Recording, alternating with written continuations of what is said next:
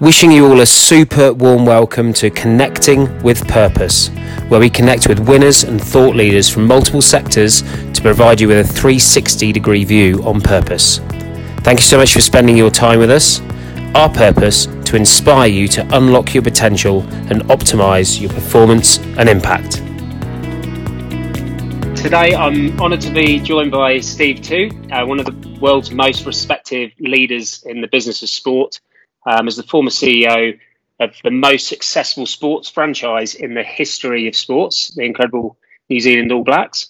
Steve's 40 year career started at New Zealand University's Sports Union, with the last 25 years being committed primarily to rugby through the amazing Canterbury Rugby Union and the Crusaders, prior to joining the New Zealand Rugby Union in 2001 which he took over as CEO in 2007, through to the end of 2019.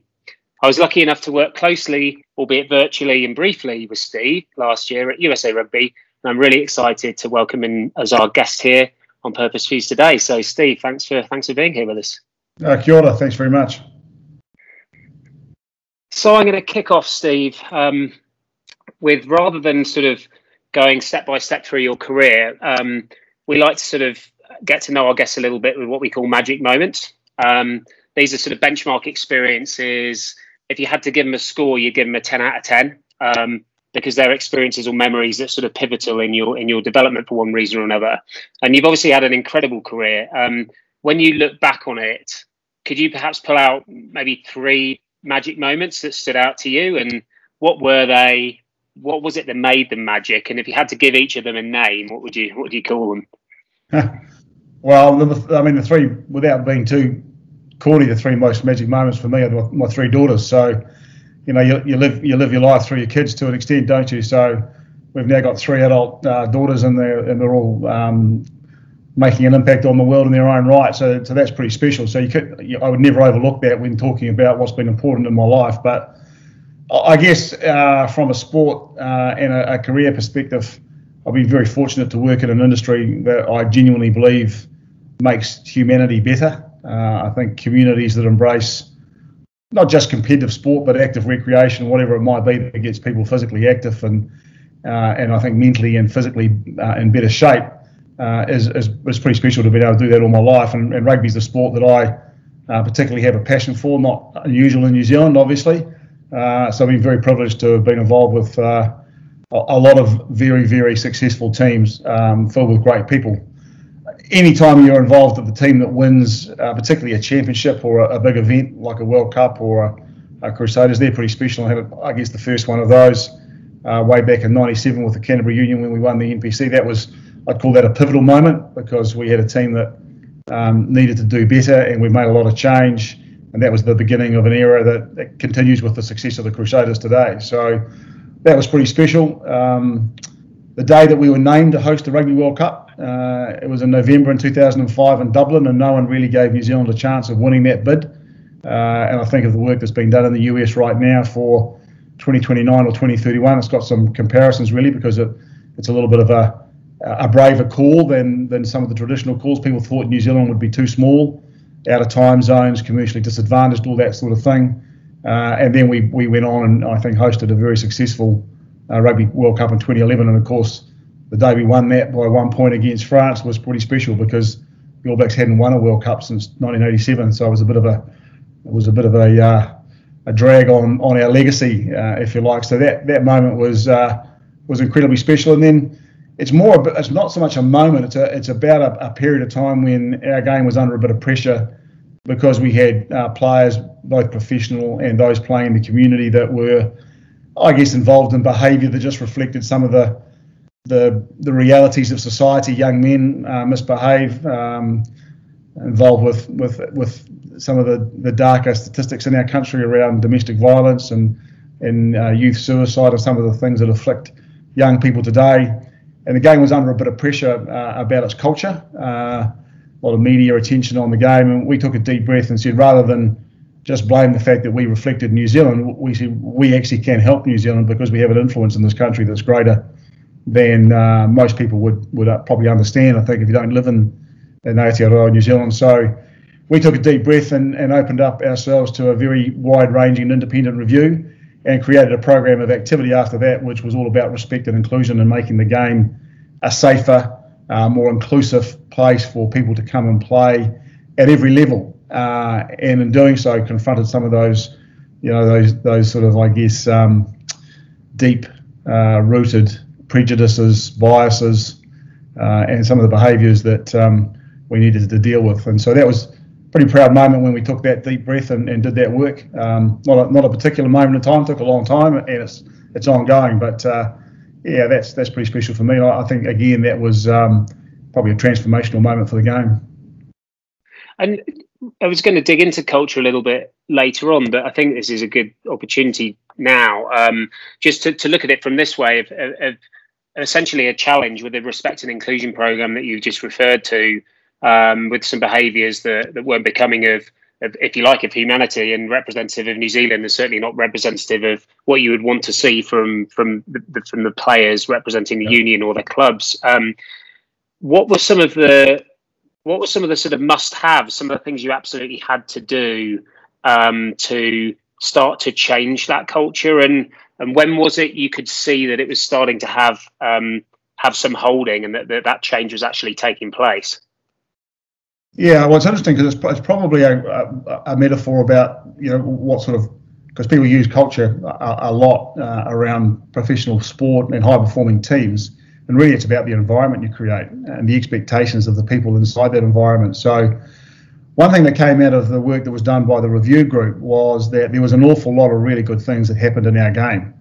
There were some brilliant examples of rugby being a caring community, uh, a community that intervened at times of hardship or, or stress, uh, of a sport that gave young people at all levels, not just those that were lucky enough to go on and be professional or play for our Black Ferns or our All Blacks, but even in a club rugby environment, you know, young people got an opportunity to learn, develop, grow, uh, have experiences, and develop relationships with people that were strong influences on them. So there's a lot of good stuff happening.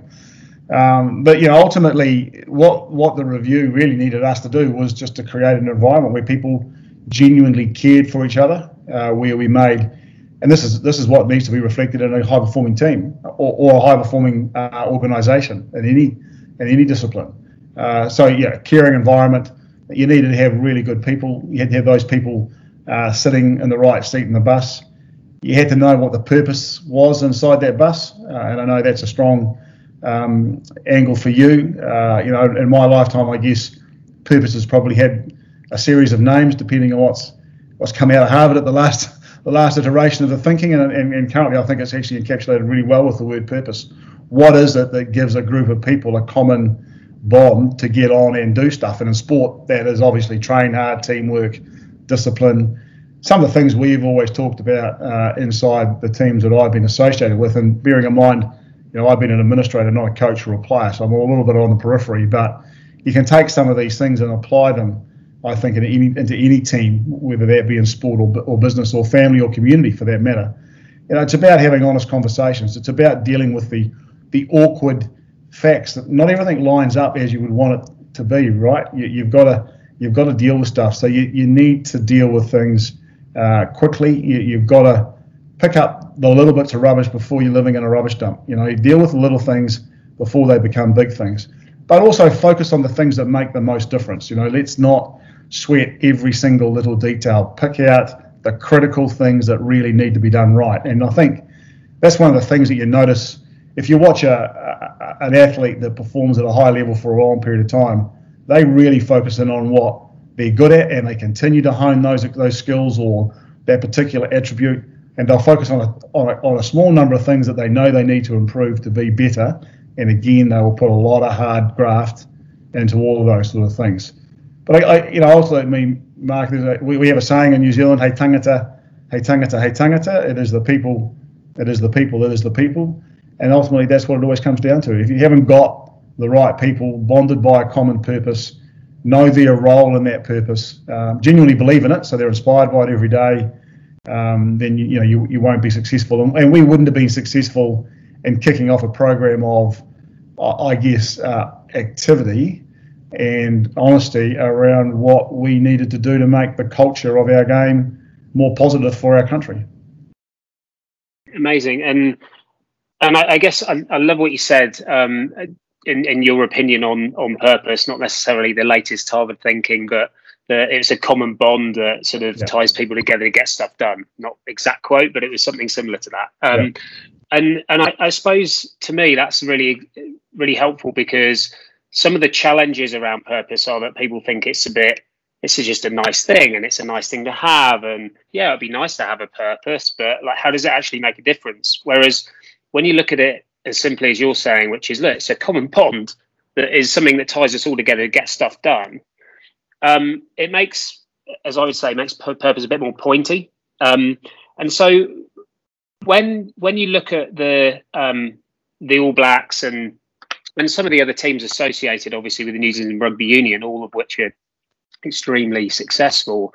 Um, how do you view that purpose as being something that actually enables uh, people to perform at their best and enables people to support each other and hold each other accountable versus being just sort of this nice to have thing that that that maybe sits on a marketing brochure somewhere. Yeah well i, I, think we're probably both of the same ilk purpose or whatever you want to call it it's not just something you stick on the wall. If that's what you do it won't it won't be effective. Um, I think inside you know the All Black and the Black Ferns, I should mention because our women's team has been actually more successful over time.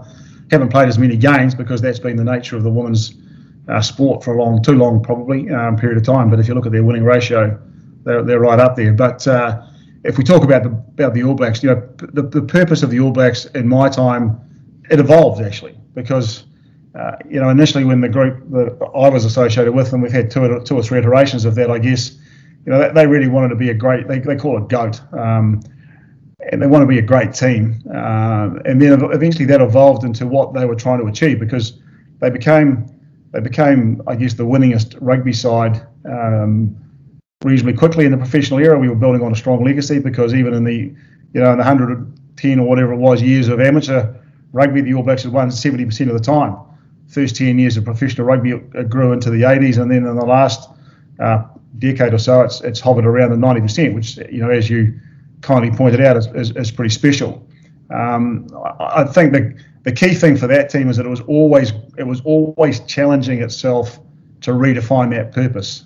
And so while it started off wanting to be a great rugby team, then it wanted to be a great team, not necessarily just rugby. And in fact, then it wanted to become a great team, not recognised by itself, but recognised by others in whatever field you looked at. So they were more interested in comparing not just their winning ratio, but the way they won, the way they carried themselves, the things that they did or do, I should say, because it's it's a it's a living beast, uh, against other high performing organisations. So they used to start talking about um, the Bolshoi Ballet or um, the Navy SEALs, and the people, you know, our people used to go and visit some of those organisations just to to get a sense of, of what they could learn from and share from those sort of places. But you know, I, I, come back to it. You know, the purpose is one, but it gets you started. The All Blacks and our rugby teams have a, a distinct advantage in that they inherit this incredibly deep legacy. I think we're fortunate that our, our national um, colour is black. We have a silver fern; it's a very striking emblem. Uh, and there's a, you know, they talk about deepening the blackness of the jersey. They talk about picking the jersey up, and if you know, if you are, depending on know, how well you know our game, but if you are Sam um, Cane coming into the number seven jersey after it's been worn for 148 test matches by Richie McCaw, who won something like 137 of those games, you know that that jersey requires you to do something very special when you're wearing it. So you're able to put yourself into the dark place, if you like, both physically and mentally, to make a sacrifice so that when you take that jersey off, it's darker, it's blacker, the legacy has been deepened. Um, and that's an incredibly motivating force. And that's built into the purpose, if you like, of the All Blacks. They're very conscious of looking after what they've inherited, what they're lucky enough to pick up.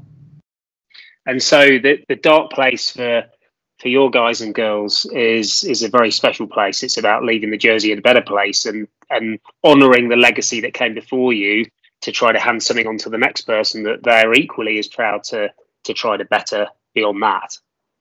Yeah, oh, I mean by the dark place, I mean I mean the physical and mental pain that you oh, have, okay, that you have yeah. to experience. You don't, you don't have to play rugby. I mean, rugby is a very brutal sport, right? It's a collision sport, so there's a physicality that uh, a lot of people can't cope with at any any level of the game. But and that's that's fine. you know, there's no sport that's for everybody. Everyone picks and chooses what they what they like and, and what gets them motivated.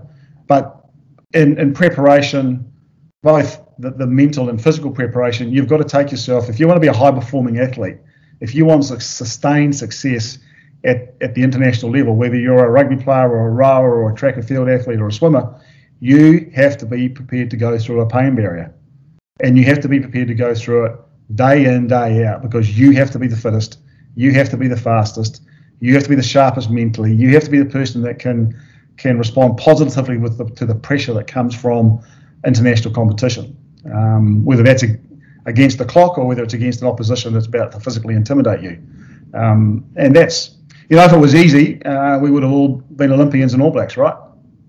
Yeah, exactly. And I know one of the um, one of the most famous sort of, I know not everyone obviously listening to this are rugby players, but one of the most famous All Blacks uh, I used to watch on TV, who funnily enough played in the same position as me, was uh, was Sean Fitzpatrick, and um, and I've, I've met him a few times. He, he is involved with Laureus Sports for Good Foundation and and being ambassador for the the power of sport to help um, change young people's lives and the things they can learn out of it.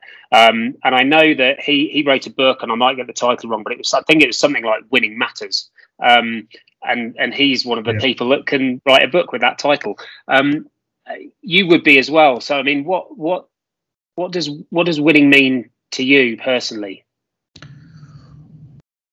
Uh, well, I mean, I just acknowledge Fitzy because he's a very special um, human being and a great All Black, and he's he's one person that certainly left his mark on that jersey and his incredibly competitive nature.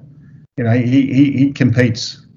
You know, he'll, he'll, if you he'll compete on who goes and orders the beer at the bar. That's the you, you can't you can't win with Fitzy. Um, so you know you you got to acknowledge people like that. I, I, winning for me, I mean, you know, clearly winning means achieving what you've set out to achieve. And if that's in a sporting contest, then you want to win it. And I'm, I'm, you know, I've, clearly not played at any level that um, would be of note. But you give me a dartboard or a, um, a snooker table or a social game of cricket, and I'm, I'm only really interested in one outcome. Um, but it's more than that when you're when you're running an organisation or a team that is important to your country and reflects, as rugby does in New Zealand. It's quite a it's quite a statement for New Zealand offshore. A lot of people, if you talk about uh, our country, they think of the All Blacks before they think of anything else.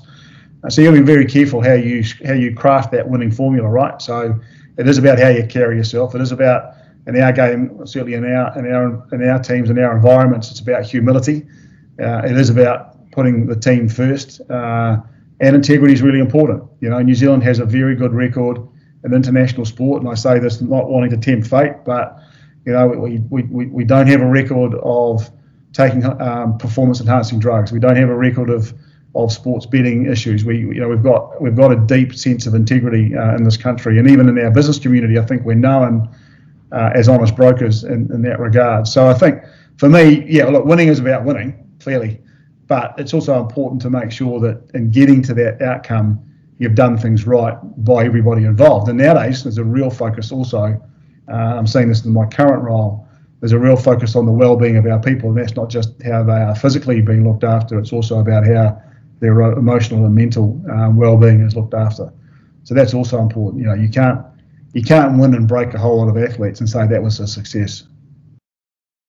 Yeah, and I, I mean that's a really good point as well. I think and pertinent with so many things that have been going on in sports, and obviously, as you know, I'm based in the US, and you, we kind of see this all the time um, to the extent that certain sports and franchises just seem to be almost like a meat grinder. They just athletes come in and out they go, and a bunch of but more come in and out they go. And um, and I think that to me, that athlete well-being and supporting athletes with the skills they need, even to transition out of sport, not just from a physical perspective, a mental perspective, and purpose to me is part of that's a golden thread to that. It, are absolutely critical. Um, what are some of the things that you guys um, have done, whether it be with New Zealand Rugby Football Union or in any of your other roles, um, to sort of take on that responsibility of um, the, the, the the overall well-being of your athletes?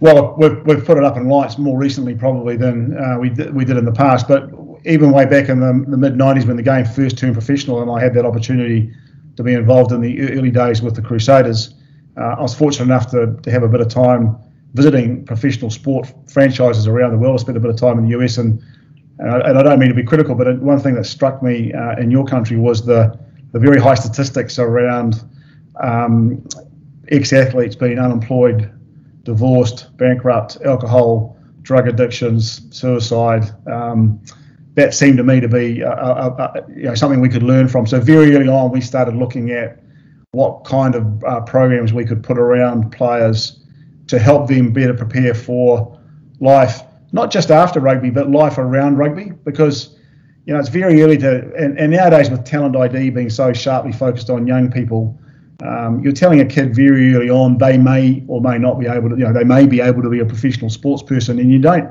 need them then to give up everything else because this is the holy grail, right? It's not going to be a career forever. You are a selection or injury away from that being over, and you need to be better positioned to deal with that um, when you finish.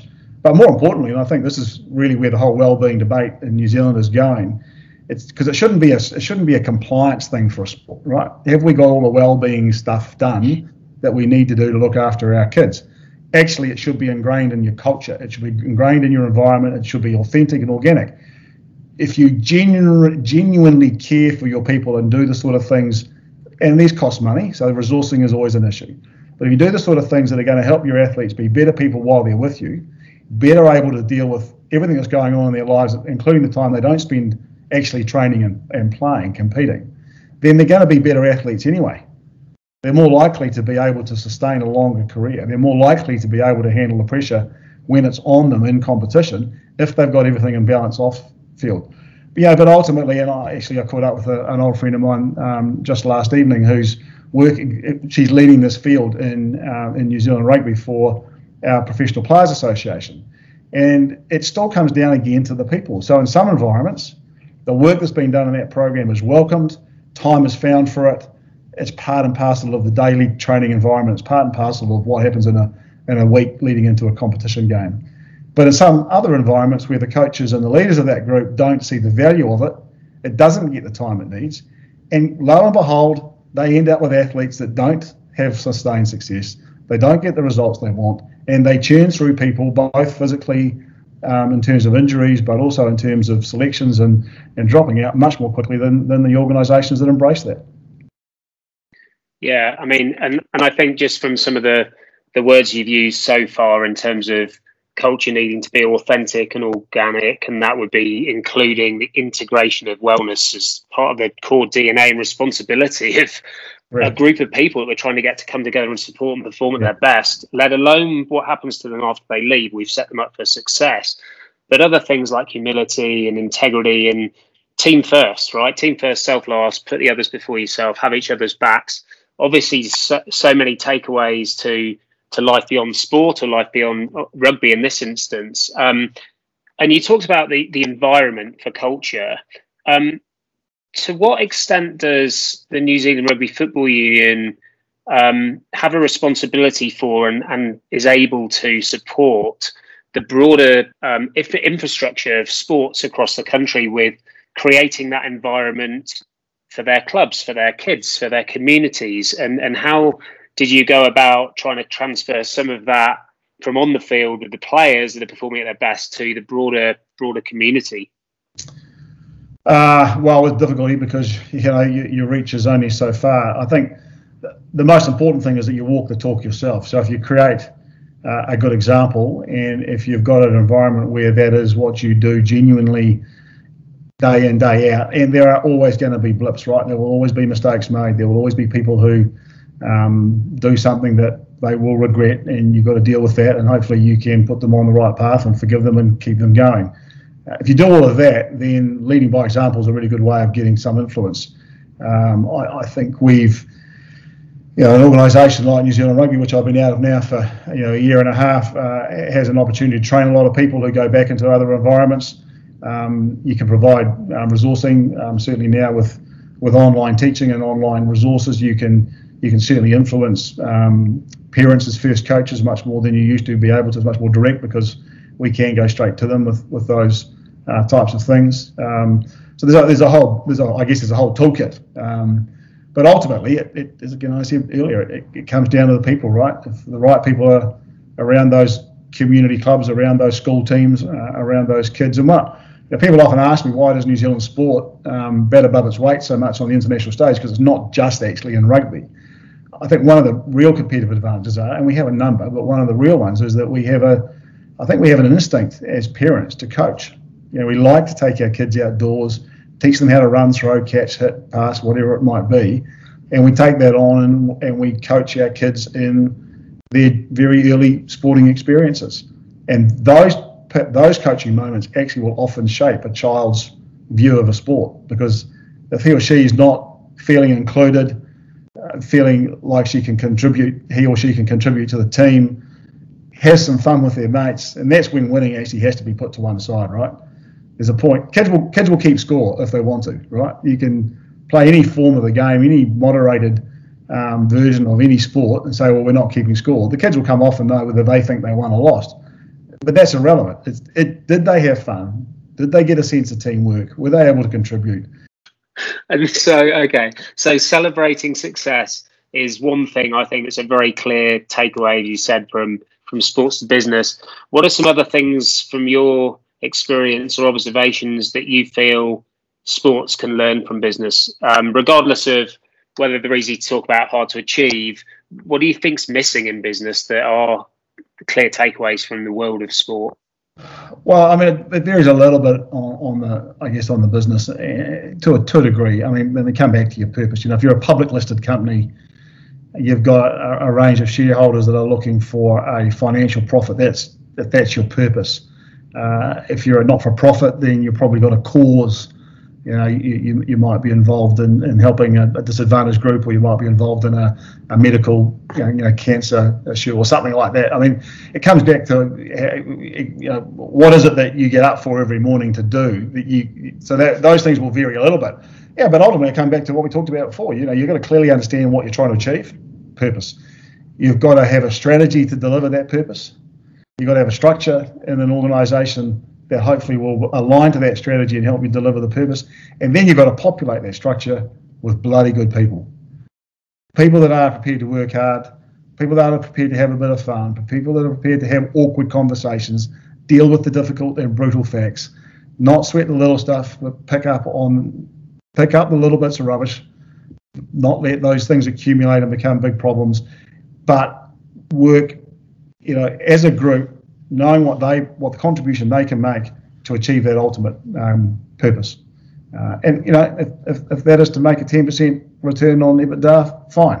If that is to convince a drug company to get that drug on the government listed um, drug agency, maybe even more purposeful in some people's eyes. But ultimately, people choose a job that, that they want to do. I mean, I think at the end of the day, we, we all spend a lot of time at work.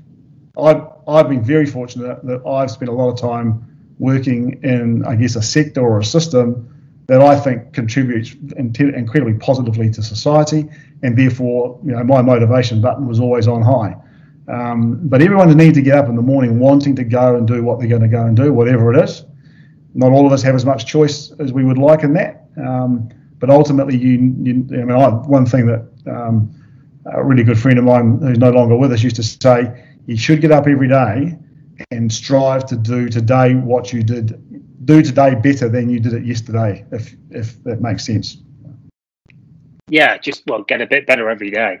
Yeah. But it, get get a bit better at something you care about um, because you wanted to get up for it in the first place. Yeah that's right. Um, and so when when you look back um, on your career um, and sort of looking at that the impact you, you said you know if you're lucky to have, or you were intentional as well, obviously, to, to, to stay in a sector that you were proud of and wanted to be part of, um, and a sector that could have a positive impact on society. What what are the, some of the impacts that that you're most proud of um, that um, that you feel you were able to sort of lead with um, throughout your career?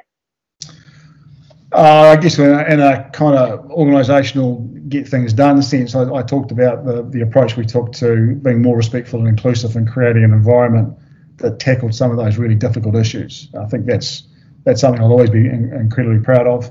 Uh, I, saw our game uh, and, and, and, and, certain teams within it um, help New Zealand deal with some pretty significant um, moments in history. I think uh, the way the Crusaders rallied after the earthquakes in Christchurch in, in 2011 and played uh, the entire Super Rugby competition away from home, that was that was pretty special for the people uh, of that region at the time.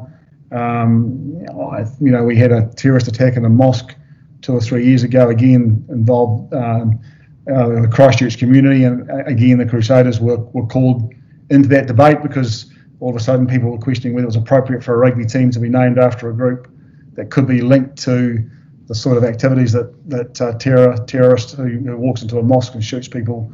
Um, you know that was that was pretty confronting. So I think the way we help in difficult times is, is really um, uh, is, is really significant. Uh, but I guess the most satisfying thing for me, and this could this would have happened hopefully whether I worked in sport or not, is actually the people that I've worked with, particularly seeing young people come into an organisation, uh, learn some of the things that we've talked about because they've actually experienced them, and then grown and gone on and started to contribute uh, in their own right as as um, you know older adults. That's that's ultimately the most satisfying thing I think from a work perspective. Yeah. I love that. So I actually want to take it and flip it on its head. What are some of the biggest impacts? Some of those young people, maybe your daughters, um, if you don't mind talking about that, if it's appropriate, or young colleagues um, that you've worked with. What are some of the, the maybe the top lessons you've you've learned from some of those younger people? Well, our eldest daughter's in the New Zealand rowing program, which is a, a brutal high performance sport in this country. They're very good. They're you know top of the game uh, on on the international uh, scale. Incredibly competitive environment to be selected in, and they go they go into those dark places that you and I talked about uh, two or three times a day, and it's it's unrelenting. I think the way I saw her respond to the disappointment of not going to Tokyo last year was pretty incredible, and, and prepared to continue to work through what we, you know, we had a lockdown. We had to build a gym in pretty much in our garage for her, so she could stay on track. Um, and, you know, and here she is now on the verge of hopefully going to Tokyo uh, in in a few weeks' time. That, that's quite inspirational. I think there's no there's no doubt about that. Um, our youngest daughter's got cystic fibrosis, which is a uh, you know a life-threatening uh, illness. She's just got on with life. Doesn't let her define her, but she doesn't hide from it either. Um, so she openly talks about it. She's now you know in the 20s and just about to embark on a, a, a law career. So you take a lot out of watching uh, young people. I'm really I'm really proud of that. But I, look, I'm, I'm, because I'm so old and I've been around so long, uh, I work with a lot of really capable young people who have gone on and done great things. And I've seen I've also seen some young, particularly young men, come into professional rugby teams from pretty challenging backgrounds. And if, if it hadn't been for the game, and the opportunities the game gave them, and then they took. Because it's one thing to be given an opportunity, it's another thing to take it. They would have had very different lives. You know, probably ended up on the wrong side of the law. May well now be some of you know in, in the statistics that you and I talked about earlier um, that I noticed at the beginning uh, of the professional game in our country. And so I'm I'm really proud uh, and inspired by some of those stories, and there, and there are a lot of them. Um, you know, but ultimately, you know, if you're a New Zealander, it's, it's not hard to be inspired every day. We're a, you know, we're, we're a small country. We we overachieve. Um, I think we do it with we do it with integrity. I think we largely do it with humility as well, and even the way we've dealt with this extraordinary event around COVID. You know, we've locked the borders, which made it easy, but we've lived largely without COVID um, in the community now for the last 12 months. It's come at an enormous economic cost because tourism has been a, a, very, very important part of our economy for a long time. So that sector has really struggled. But we haven't overwhelmed our health system. We haven't had a whole lot of um, people die of um, the virus. Uh, so we've done that really well. Challenging now because we've got to get a virus rollout underway, and that's taking a bit longer than it should, I think. And you know, it's funny, isn't it? Your country criticised um, pretty heavily around its immediate response to the um, pandemic, uh, but now probably leading the world in reopening because you've you've um, you've jabbed a, a, truckload of people very quickly. Yeah, I think we're I think we're up to nearly fifty percent um, have had at least one vaccination, and and probably around forty percent that are vaccinated. And and you're like, oh well, it's still you've got a long way to go. Um, which is true when you think about the size of the country, 300 million people. But actually, it's a heck of a lot of people um, that have gone through the system. Um, and and yeah, just a, diff- a different approach um, but it's enabling things to open up. And you know, I, I, I've been impressed just looking at different countries and how they've responded. And I think that all the ones that have had the right the right intent from the start, they've had to choose their own strategy and their own tactics for for their own people and their own geography and so on and so forth. And um, it's been, yeah, I mean, it's been interesting to be part of it. Obviously, I think for all of us, we've all probably learned a lot and had to overcome a lot of challenges, some bigger than others. Um, but yeah, no, it's been um, it, has been a it's been a it's a hell of an experience. I think, as you can say, fairly for the last twelve months for, for everybody. Um, yeah. And well, that we got to work together like this, but right. we'll hopefully meet over a beer at another point uh, physically. Yeah, well, uh, I, I, certainly hope so. And I think you know, just you know, I probably should mention the, the last of our children because she's a nurse and she she graduated out of university and started her full her first full time job in a hospital in February of last year. So right at the beginning of the pandemic. So you know, I, I used to watch her go off because you know New Zealand we, we shut the country down. No one was no one was going anywhere. The roads were were deserted. And she was you know literally driving through a deserted city uh, to go and be in the front line uh, day in day out, um, facing something that none of us had ever experienced before. You know, this pandemic has been quite an extraordinary event, and you're right. Every country's had to deal with it in different ways. There's no playbook for it. Um, but yeah, there's a there's a you know there's an inspiration in everybody, isn't there? Well, you must be so incredibly proud of your daughters, and um, obviously wishing them all of every success um, with their with their future endeavours. Um, and uh, that's a nice way to tee up our our last question, actually. Um, so we we talk about um, purpose fuse. You say we've got a purpose fuse formula for individuals, just to try to simplify purpose. We unpack it um, quite significantly, but at the headline level, purpose equals passion plus impact plus application. Um, and so, with our guests, it's quite a nice thing to ask at the end in that um, if you wanted to summarize in one word or up to one sentence for each of these, what you feel you've been most passionate about, um, how you've been able to apply that passion in the world, and the impact that you feel that's had. Um, I'd love to end on that. Well, as I you probably gauged from our conversation, I'm, I'm very passionate about people. Um, you know, I think we're very fortunate uh, to, I guess, to be a species that is you know highly developed and, and communicates. And you think what technology's enabled us to, to be able to do as a as a as a as an organism in a universe that we don't yet understand. So I'm very passionate about people, no question. That's the thing that's driven me uh, for life. I love working with people. I love meeting people. I love socialising with people. I love sitting around a fire with my mates and having a few beers. That's they're the things that that, that drive me. Um, I think uh, I've been able to, I guess, build on that passion by having had some opportunities, and there's a little bit of luck in that. Um, but I always say uh, people that work hard tend to have more good luck than those that don't. So there's a there's a bit of that. Work ethic's really important. Um, I, have always applied myself. I've taken those opportunities, um, been prepared to dig in when when the tough the going's been tough. And I think you've certainly in sport and in this country, if you're involved in rugby, you've got to have a pretty thick skin because everyone's got an opinion, and you know you don't win every game, and you don't get everything right, and there's always somebody with a view. You know, you can't get in a taxi or an Uber without being told what's going wrong in rugby in this country if you, you sit in some of the seats that I've sat in. Uh, but it's been fun, you know. So, uh, yeah, I think the answer to your last question, other people really need to judge that um, because uh, that, that's the way it should should be. But uh, for, for me, the, the critical thing has been watching some of the people that I've been lucky enough to work with go on and, and uh, become parents, become great um, New Zealanders, and, and contribute to uh, this, this, beautiful little country we live in. Well, that's a, a, pretty humble answer from somebody who was leading the sports franchise that won two World Cups during his tenure. Um, but that, uh, we, also didn't, we also didn't win two, Mark, just so you know, you know 2003. I mean, I, I, I, go, I mean, often, you know, people, coaches often talk about you learn more from losing than you do from winning, and I think there's an element of that for sure. Uh, in '96, which was the first year of professional rugby, went down to Christchurch to um, take the seat uh, at the Crusaders in, in Canterbury. We came last. The Crusaders were terrible. No disrespect to the founding members of that really successful franchise, and many of them uh, I'm still in contact with, and a lot of them are contributing to the game today because they've gone on. They, they, the passion they got for the game has stayed with them, and they're now they're now coaching or administrating or what whatever the role might be.